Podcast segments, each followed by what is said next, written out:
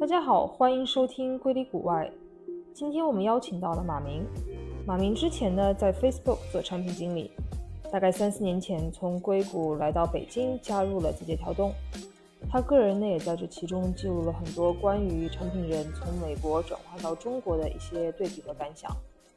今年年初呢，他又从北京搬到了新加坡，做了一个创业公司。所以今天我们会拓展来聊一聊他作为产品人的一些经验体会。欢迎马明。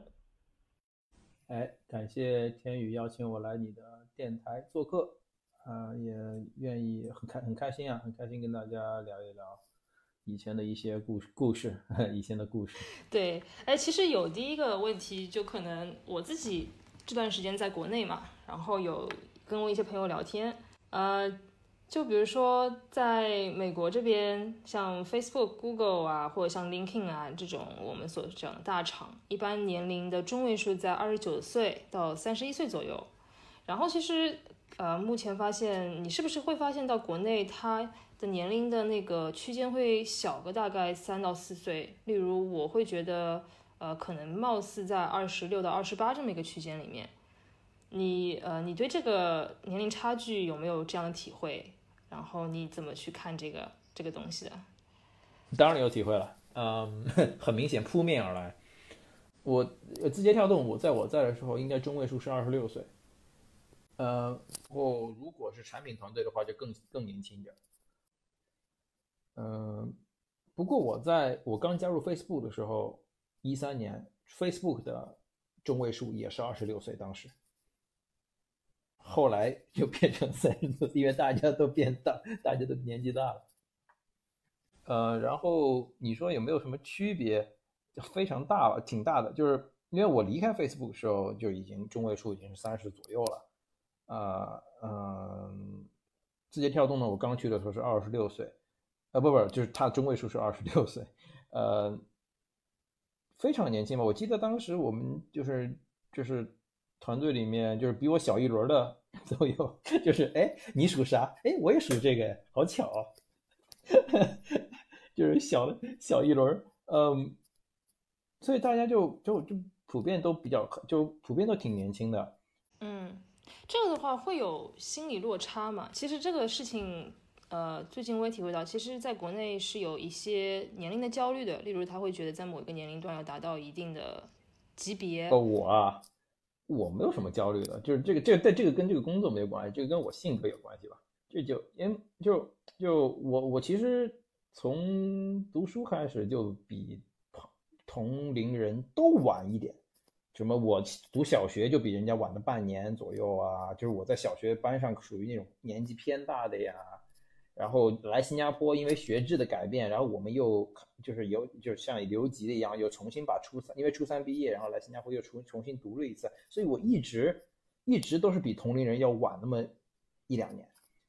要是我焦虑，我一早就焦虑完了，我十八岁的时候就焦虑完了，我后来都看开了。但但你回到那个回到这个回到这个跟学就确实会有，应该不是焦虑吧，就是确实还挺怎么说呢？对很多人来说，我觉得还挺羡慕的，就是应该是说，哎呀，你们一毕业就能很有很多这样的事情。我是一三年加入 Facebook 的时候，我我也毕业好几年了，但是但是那时候中位数是二十六嘛，那也有好几好多人是二十四岁、二十三岁嘛。的第一份工作就马上就进入了 Facebook，但是我就觉得就是，哎呦，是你们很幸运嘛，对吧？能够在一个这么这么样的环境里面，在这么好的一个年纪。好，那我们来聊聊工作吧。就是字节跳动一直都被称为张一鸣的一个超级 APP 工厂，然后流水线作业啊，批量生产 APP，呃，但实际上呢是利用强大的数据中台来让很多的应用规模化。你当时在字节的时候，对这个的体会是怎么样的？和 Facebook 有什么区别吗？产品。区别挺大的，但是跟我，因为我在正好在 Facebook 离开的时候，我做的那个项目其实就是一个独立的一个 App，嗯，所以思想没有变化太大，就是就整个思维方式没有变化太大，不能说完全不一样。其实大家应该是应该是作为顶层的那个呃呃顶层顶级的那个呃领导层的话，他们的思维方式非常类似。其实，他们是他们就是他们不是看哪个功能要不要做，他们是看哪个领域我要不要去沾一下，对吧？在哪里都是，在哪里都是啊。Facebook 也是说 V VR 我要不要设计一下，以后怎么连我不管，我先要我先我先看看我怎么设计，对吧？啊，对吧？呃，blockchain 我怎么样设计一下？他们想的是怎么设计某个领域，比方说 Messenger，我怎么样设计这个领域？如果我设计不到，我做不出来，我买，对吧？所以我觉得在他们这个在这个顶层的这个领导层的话，他们的思维方式非常类似的，但只是说落下来具体的实现方式是不太一样。就比方说 Facebook，它可能不需要做另外做一个 app，它直接在 Facebook 主要的 app 里面开个 tab 就完事儿了。啊，对吧？或者是呃买一个完事儿了，或者是说呃在 Instagram 里面开个什么东西完事儿了，对吧？我要做一个短视频，我不需要开做另外一个抖音，我在里面在 Instagram 呃在那个呃 Instagram 上里面做一个 real，对吧？所以说是执行方式不太一样。执行方式的话，那但是具体再落下来，比如像说 OK，我们比如像说这个决策已经做了，说我们想要涉涉足某个领域，比如像说就说短视频吧。那这个做法并不是说什么在临时再去拼凑团队，不是这样子的。虽然说对它有很多中台，像 UED 什么什么设计部门什么东西，他们是中台，但不代但是不代表说我组完项目我再去要人，不是这样子的。是组项目的时候已经确定了 head count 人头是多少，分别是什么东西，UED 各部门全部是要 sign off 的。所以说，当这个团在当这个项目就是内部叫立项。就是立，就是就是立立项目了。就是当立项之后，团队就基本上组起来了，或者说至少 h a c k o n 已经铺满了，由各各方的中台去把人给填齐，而不是归那个 leader 去归填填齐。那个 leader 就是产品的那个 leader，只是说 pitch 这个 idea，这个 idea 是，然后最后那个呃领导层说 OK，我们就要做，谁谁谁谁谁这些中台你们全部支持一下，按照他这个 h a c k o n 的计划，然后接下来几个月就把把人填满了。哎，所以还是以一个这个还是蛮不一样的，就还是一个呃，你们会把设计包括数据当成是一个大中台来看，然后是中台是有话语权来拨人的，是这样的一个概念。呃，这个其实其实就不是一个那么简单的一个逻辑，所以基本上就是 OK，领导层觉得哎这几个方向里面我想做这个，想在这个领域里面是嗯进行一些投资，对吧？尝试，那就在所有的中层里面去看谁能够带这个事情。那可能挑出一些人，或者挑出一个人，就说：“哎，这个事情你你你去看看。”好，这个人就变成了接下来可能就花几个月，或者是几个月，或者几几个礼拜，甚至于几个月的时间去把这个项目真正把它立起来，然后再回到这个领导层，所有的领导，然后再再一起再再再批一下，然后这个项目才立起来。当然了，这个中间很中间简化很多，可能来来回回要批好多次，就是 pitch 完不同意，觉得有什么有什么问题，然后再回来。再补充资料，补充项目，补充资料，补充补充数据，觉得这个东西可以做还是不可以做，或者说要怎么怎么改一下。对对对，嗯，那我想细节了解一下，就是你也，那你觉得作为一个产品人，你在能力结构上有没有一些变化？就在国内的，就比比如说有一个我觉得可能不太有的，就是说独立的运营团队嘛，就运营做增长，然后产品可能更加注重是产品本身。呃，当有一个强大运营团队跟你一起合作的时候，你觉得产品人在能力结构上会要需要学些什么东西？嗯，我这个倒是确实有不一样。嗯，这个地方非常不一样的地方是，呃，我觉得是呃，整个图，因为因为组织架构的不一样，而且对每个角色的预期是不太一样的。嗯。能力结构也非常不一样。然后我们回到那，然后然后如果说国内的话，呃，国内的话，其实产品经理还要再分，因为如果你是产品的负责人和产品一个做执行的产品经理的话是不太一样的。因为在硅谷的话，嗯，也别说硅谷嘛，就就 Facebook 或者是 Google 这种公司的话，嗯，产品经理对工程师的比一般是一比八。一比五，一比一比五以上吧，至少是一比一高多则我最多的一次是一比一十五，原因也是因为不是产品经理一个人决定十几个人的工作，而是每个人都在参与，要决定做啥。嗯，所以说这个，所以就变成了在硅谷做产品经理的话，你的工作变成了一个如何调动整个团队，把最好的决定做出来。然后，但是如果是在国内的一些呃就是字节跳动的一些团队的话，产品如果我们去先说产品负责人的话，他的工作是一要把握产品方向，因为有些大的 bet 不是不是靠每个人问意见问出来的，就是 OK，我想清楚了这个事情，有时候有时候可能我讲都讲不太清楚，或者是没有讲全，我不需要。说服整个团队，我只需要把我的我我需要的是怎么样能够把团队拧成一股绳，把这个东西给做出来，讲清楚要做啥。至于为什么要做，可能一时半会儿还讲不太清楚，或者那个东西不是那么重要，或者说短期内不那么重要了。当然了，一定是讲清楚，越清楚越好。呃，这就是这就是，然后如果是个别的那个呃执行层面的产品经理，那那就变成很具体的产品的功能上的产品经理了。那他们的工作跟在硅谷也不太一样，在硅谷的话，一个小一个初级的产品经理，呃，在 Facebook 是个 IC 三左右，呃，IC 四吧，IC 三、IC 四的左右的工产品经理的话，他其实是跟把大概的目标、优先级以及一些呃可可以做的可做的一些解决方案，跟设计师一起讨论，而交互设计师可能就是那个真正把产品做、把产品做出、把产品画出来那个人。嗯，到了工程，而且到了工程师那儿呢，可能又能又能够把产品再想的更细一点。好像有个比例吧，就是我在之前好像说过，是在硅谷的时候，产品经理把产品想到百分之五十，设计师能把产品讲到百分之九十，然后工程师把产品从九十的想到百分之百。嗯，这个比例在国内，在在至少在字节跳动不是这样的，是是大概是产品负责人可能想到百分之五十。产品经理想到百分之九十五，然后设计师看具体的情况，有些设计师强能力强一点的话，或者是更加意愿更加强一点的话，他可能嗯参与度更高一点。但普通的设计师的大概预期就是把剩下百分之五给他画清楚了。工程师基本上只会提只会提产品这个东西做不下去的意见，而不是说你应该怎么做的意见。就是这句话有点绝对啊。当然不是绝对的，但是说 in general，大家只会说这个不 work，这个不行，这个做不了，这个不对，做不了，对了，这个可以，这个可以，这个可以，OK over。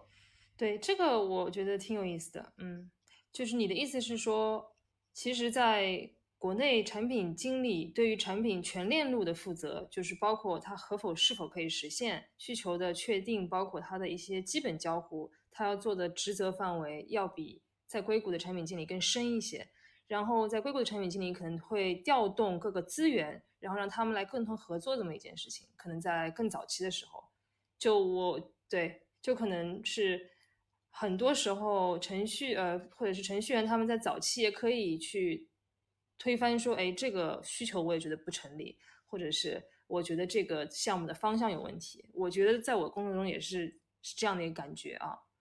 是的，对对对，是的，所以其实还有，那你回到你最开始那个问题，那个产品经理的能力需能力要求有什么有什么区别，对吧？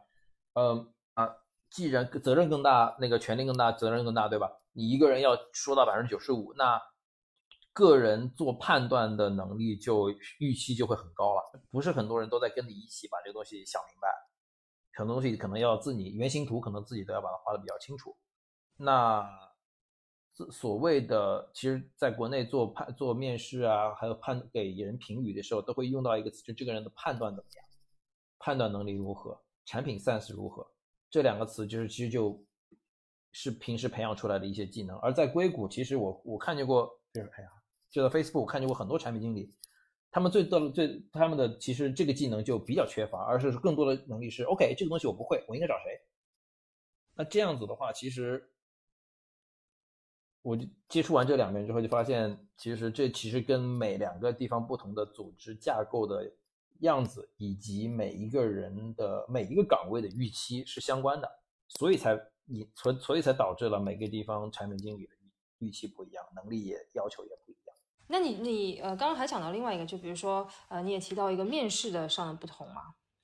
对，我在想这个事儿，就是呃，我的个人体验，我会觉得可能大家非常希望你有一个行业的沉淀，尤其是在国内是某一个领域的时候，他希望你行业的了解深度要够，就是相当于知识面要够。呃，我不确定，这是我的感觉啊，不是你的，你有什么？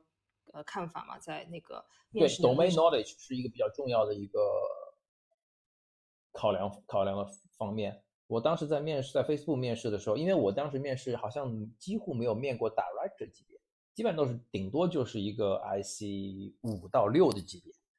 那基在那个级别的话，基本上没有很大的一个专业化的一个需求，而且我面试就纯粹就是就是。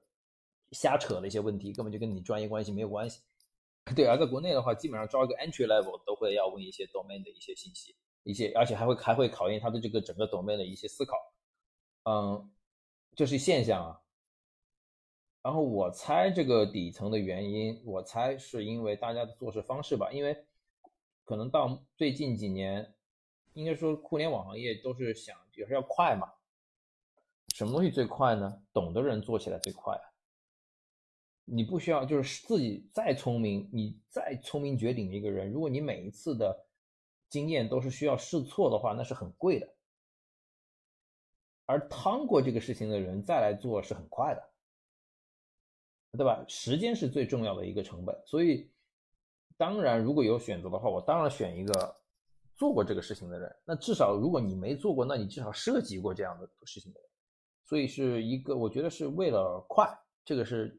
省时间成本，而在硅谷，在别说硅，哎呀，就是说 Facebook 的这个公司的话，它不急呀，印钞机它有印钞机啊，所以，所以我并不急着你来赶紧赶紧把我哪个东西搞搞搞搞搞会了，对，或者说，甚至于因为 Facebook 在很多领域它其实是最领先的，最领先的话就没地方可抄啊，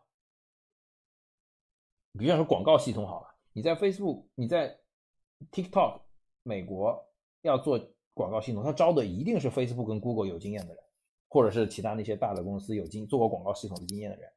但是 Facebook、Google 去哪招呢？你有没有经验已经不重要，因为我们已经是最前沿的了。所以你是否够聪明，是否能够有一些核心的一些什么能用的一些技能，或者一些相关领域的一些类似类似的一些经验。对吧？比如像你是做 to B 的还是做 to C 的啊？这个区别还是有点大，对吧？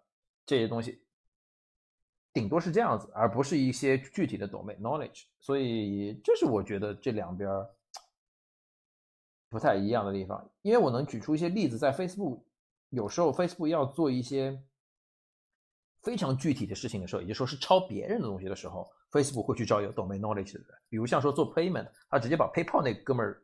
PayPal 的一个 C C 什么 C 叉 O 直接拿过来了，对吧？这不是最快吗？因为你做过了，你懂。那我何必去培养呢？因为这是后来我做我对我做 startup 的时候经验也是这样子。如果能够招，一定不培养。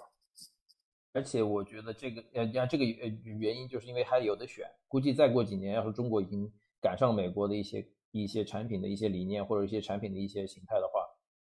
就没得选了，就变成啊，没没有有人有 domain knowledge，只能够是的，是的，自己培养。哎，你当时的时候有没有在培养这个？就这件事情是你回去了之后才发现的，还是你当时就有这个感知了？在美国的时候？哦，我在我我在回国，我回国之后才深刻的感觉到，一个是也是因为我的回国之后的职职责不太一样了吧。因为需要做一些比较大的决定，在 Facebook 的时候可能没有没有轮到我做一些决定，对吧？所以当你要做一些更大的决定的时候，就就觉得自己哎，这个东西我不懂哎，我不懂，我还得拍个决定啊。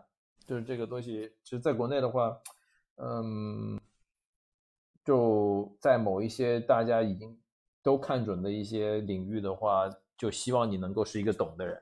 如果中国的一些企业，已经没有地方可以直接抄作业了，得自己来寻找创新的点的话，如何能够培养出这些人才，让这些人才能够在企业内部就直接就能够再帮企业找出新的生机的和新的机会。这一点其实我是在字节跳动看的很少的，因为我觉得中年轻一代吧，就是中低层的员工特别特别聪明，特别特别有能力，但是被培养培养的空间特别特别小。呃，为什么？是因为可能高层的高度不都不够，或往下走的高度不够？是因为大家没有时间和空间来学习，大家就是在干活，在干活嘛，然后干的是。中层老板要你干的活，那中层老板干的活为什么要这么干？怎么干？这些东西是不太清楚的，那就先干着再说。所以，嗯，这是我总体的观察吧。就是如果相对于我，又又又回到我当时加入 Facebook 的时候，是 Facebook 中位数年龄二十六岁，跟字节跳动的中位数年龄是一样的。当时我加入 Facebook 的时候，觉得当时 Facebook 只有三千人，全球三千多人。当时的时候，那真的是觉得好开心。每天非常开心，开心的点是，第一，周围的人很厉害；第二，我有很多机会跟一些非常非常非常牛的人一起共事，然后跟他们开，跟他们一起开会，然后他们点丢出来的点是那种，就是就是感觉赶赶一辈子都赶不 赶不上的那种感觉，就就能学到很多东西吧，又又自己又干得开心，又学到很多东西。而当时在字节跳动的时候，下班之后基本上都是喊累吧，就是年轻人都是喊累。到吆吆喝累，然后下班上班辛苦。那你觉得就是，呃，硅谷现在要向咱们国内学点什么呢？就是过来看了一看了一下之后，我觉得最应该学习的一点是，不应该是说接地气吧？嗯，Facebook 跟 Google 里面的人就感觉就是自己跟。就不知道这个是真实的世界是什么样子的，而且他们又做着一个全世界好像为全世界人都在做产品，但是并对全世界一无所知。你说 Facebook 每年派派一些调研团队去印度啊、东南亚呀做一趟调研，然后一个一套 PPT，那就算是他们所所有的理解了。就是大家其实并不理解，并不了解用户啊。字节跳动做这个事情，那真的是很扎实。就我记得当年我们隔壁组，我们隔壁组在做一个印度的项目。现在虽然印度的所有的印字节跳动产品都撤了啊，但是当年是很火的，包括抖音，包括一款另外的一个 app 叫做 Hello H E L O，也是几千万日活的一个产品。他们真的是每个每两个礼拜，或者是每个月，就是不同的人轮流去印度待着工作。跟当地的员当工作调研，跟当跟当地的用户交流，以及呃跟呃当地的同事交流，就轮流去。对，印度不是一个非常美，就是大家向往去的地方，不是一个又好玩又舒服的地方，不是那样子的啊，不不是一个那样的地方，所以大家那个组就我就看着就是。没几个礼拜就一批人去，没几个礼拜就一个人一批人去，然后去参加那个本地的那个叫什么什么节来着，忘了，就是到底到处撒撒颜料那种节，就深入的去做这个事情。Facebook 哪有这么做？没有这么干的呀，就派几个人去做这个调研，而且还派的人搞不好是通过中介去做个调研，还不是调研的人员自己去做的。我们当时去做调研的时候不是这样的，我们做调研是说。直接去街上看到是我们的那个目标，大概是目标人群，直接冲上去聊。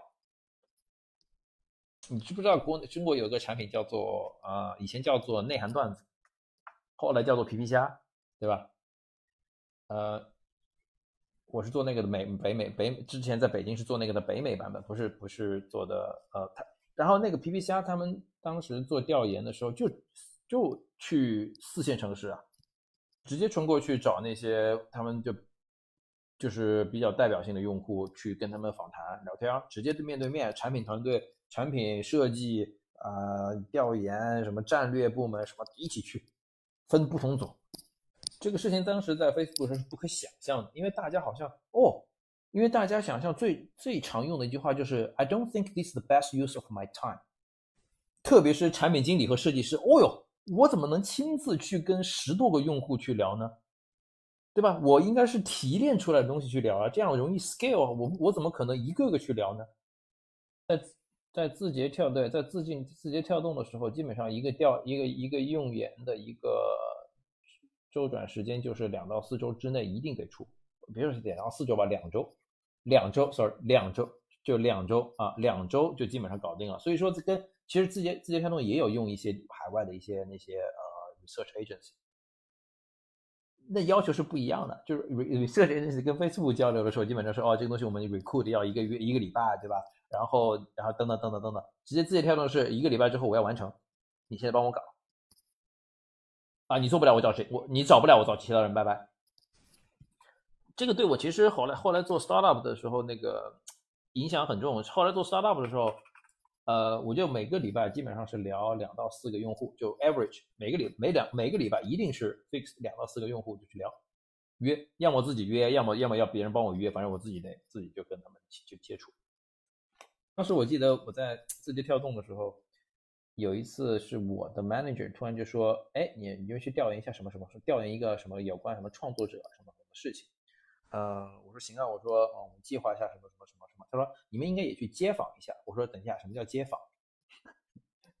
他说就是在路上拉一个人聊天然后就直接，我记得当时还是去美国，呃，一个当时我们就马上直接问队里面，哎，你你谁有谁有签证？有签证的直接买机票，直接就是当当周就就飞了啊，两。两两周两两周之两周之后就回来了，回来了，而且不是飞一个地方啊，是飞了美国四个不一样的城市。什么？我们当时去了什么叫克利夫兰，就是以前那个 James LeBron 在的那个城市。我说我打死我，我在美国怎么会去这个地方？对，你说那个学校，如果术语叫 Guerrilla User Testing 嘛，相当于它就是突击性的。其实实际上的确你就到那儿，然后抓每个人过来问的那种。对，直接啊，直接就嘿嗨啊，就跟他搭个讪，聊个天然后就哎，你平时有你有你有几分钟时间吗？我想跟你聊一聊。对我就跟你聊一聊。没有，我们就你你就会发，你就会培养出很多技能嘛。比如像说去那种什么什么下午两三点钟的购物商场，没有人，而且购物商购物那那些购那些工作人员也没事干，哎，有空聊天嘛。对，有时候看路边在那等人，对吧？哎，你有几分钟时间吗？聊一聊。奇葩的是，我在克利夫兰的时候，一个是购物商场里边碰到一个 homeless，呃，他穿的不像 homeless，不像 homeless，我就说，哎，我你也有什么几分钟时间吗？你跟我聊一聊，然后什么什么什么什么的，然后，然后他就说好啊，我想跟你聊一聊。他说，然后就开始聊他的身世，然后他说什么？他说他说他是一个 homeless，我他说我天，然后就跟他聊聊了大概二十多分钟。就是每就是当时就录下来，在在电话里录下来嘛，然后晚上把所有的笔记全部笔录全部记下来，一个 Excel 把每一个我们碰到的人他们的他们的 demographic profile 全部列下来，他们的哪些特点，然后全部放在 Excel 里面可以横向对比，然后你就可以提炼出，你就你就可以提炼提炼出来不同人的性格，不同的人，然后我们马上就可以画出不同人的画像，说我们我们哪一部分人更加适合我们，哪部分人不适合我们等等等等，然后这些人怎么触及他们，他们平时在什么上面，我们应该怎么触达他们。对，你们一般来说会去人数上会去怎么考量？就是，比如说一般说是五个人，大致知道需求了吗？你们这个是怎么？如果如果是访谈在那个阶段，访谈的话一般就是五到八个人了，那就这个是比较这个是比较规范。呃，因为有些比较就其实规范挺挺容易达到的嘛，就是五到八个人，对吧？但是呢，我们会切不同的人群嘛，比方说大学生，我们聊五到八个人，对吧？呃呃，有有成家的，或者是说比较年纪偏大一点的，三十岁以上的。啊，这样子会这样子。你们自己会做一些内部培训吗？还是基本上去的人都是有一定经验的？呃，会做培训。嗯，我首先我之前在 Facebook 就被培训过，然后后来，然后字节跳动也有比较专业的调研团队、用研团队，然后有有培训，而且他们也会当场有有时候会有，有时候和我们一起去，有时候不跟我们一起去，但基本上呃。跟我一起的团队都会，因为我会把问题写清楚，大家怎么问。如果是正式访问的话，那基本上基本上都是我自己上，或者是有一个专，我们就有一次是一个专，因为那个那个话题我不适合我去问，必须要是个女性，而且是个中年女性比较好，所以就没就我就没做，然后我是派在旁边，坐在旁边一起就是一起做那个访谈。那个就是雇了一个专业的去做，但是呢，我也得要花一个小时时间 brief 那个专业的我要怎么问我们的问题。然后我了解到，其实在国内有一部分朋友前两年挺想到东南亚发展的。呃，新加坡，你会觉得在如果如果他想要到新加坡，第一想在这边做一些出海，当然新加坡人口基数不是特别大吧。第二，他可能想要来新加坡做一些个人的发展，有些哪些地方？嗯，他们可以考量的。啊，看你从哪几个方面来讲吧。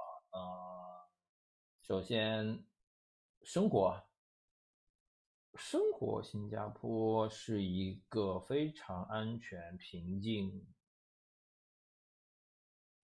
的地方。呃，用另外一种话说，就是很无聊。嗯，跟北上广深比起来。你要跟中国普通城市比起来，那新加坡还是很又发达又快，但是跟北上广深比起来是慢了半拍。呃，比方说六新加坡如果如果没有疫情的话，基本上下班时间是六点到六点半，平均就是人大部分人的素质都挺高，就文化素质很高。嗯，但是顶尖的那些不多，一个是因为人数人人口基数小嘛，人口基数小，那你顶尖的人就少嘛，就是几率决定的。但是还有一点是，新加坡整个的那个，呃，创业氛围吧，或者说整个人的创，整个社会的创创新的那个精神，跟北上广深、跟硅谷比起来，那会差很远。呃，原因也是因为新加坡是新加坡不能够让大家去那么很放肆的去做任何自己想做的事情。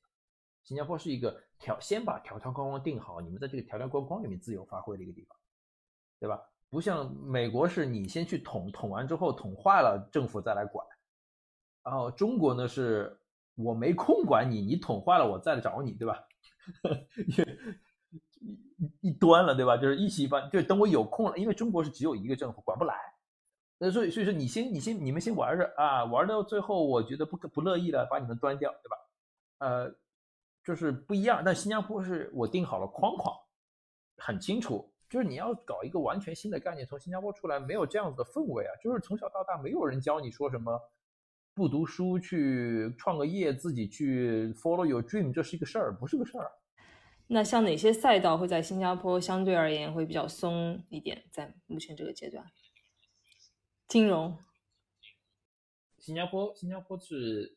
所有政府里面，新加坡政府是所有政府里面应该是最 open 的，对区块链金融，特别是金融这块的区块链技术最 open 的一个国家。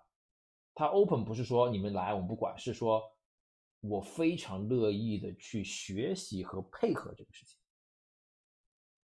像中国是，你们都别干了，等我学，等我搞懂了再说，对吧？你们都别干，太乱了，等我等我搞懂了再说。美国呢是，呃，你们搞坏了一些东西了，我要管管。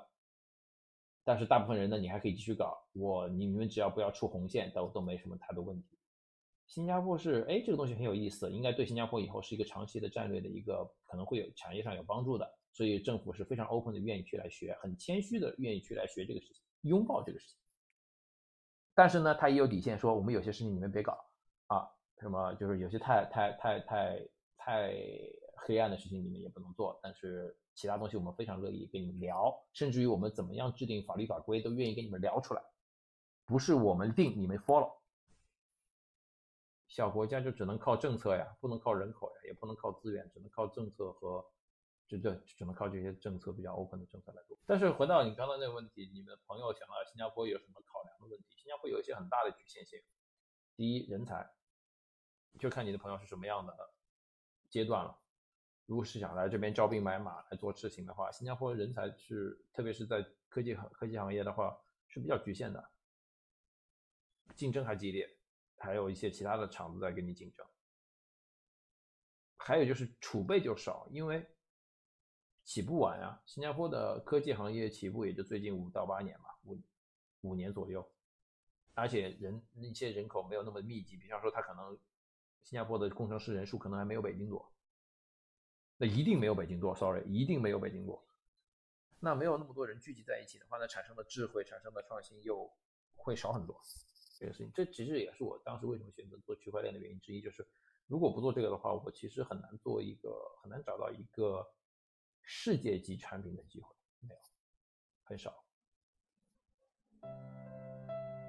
那今天欢迎马明跟我们聊了这么多，呃，关于产品人的一些中美对比啊，包括他对新加坡创业的一些感想。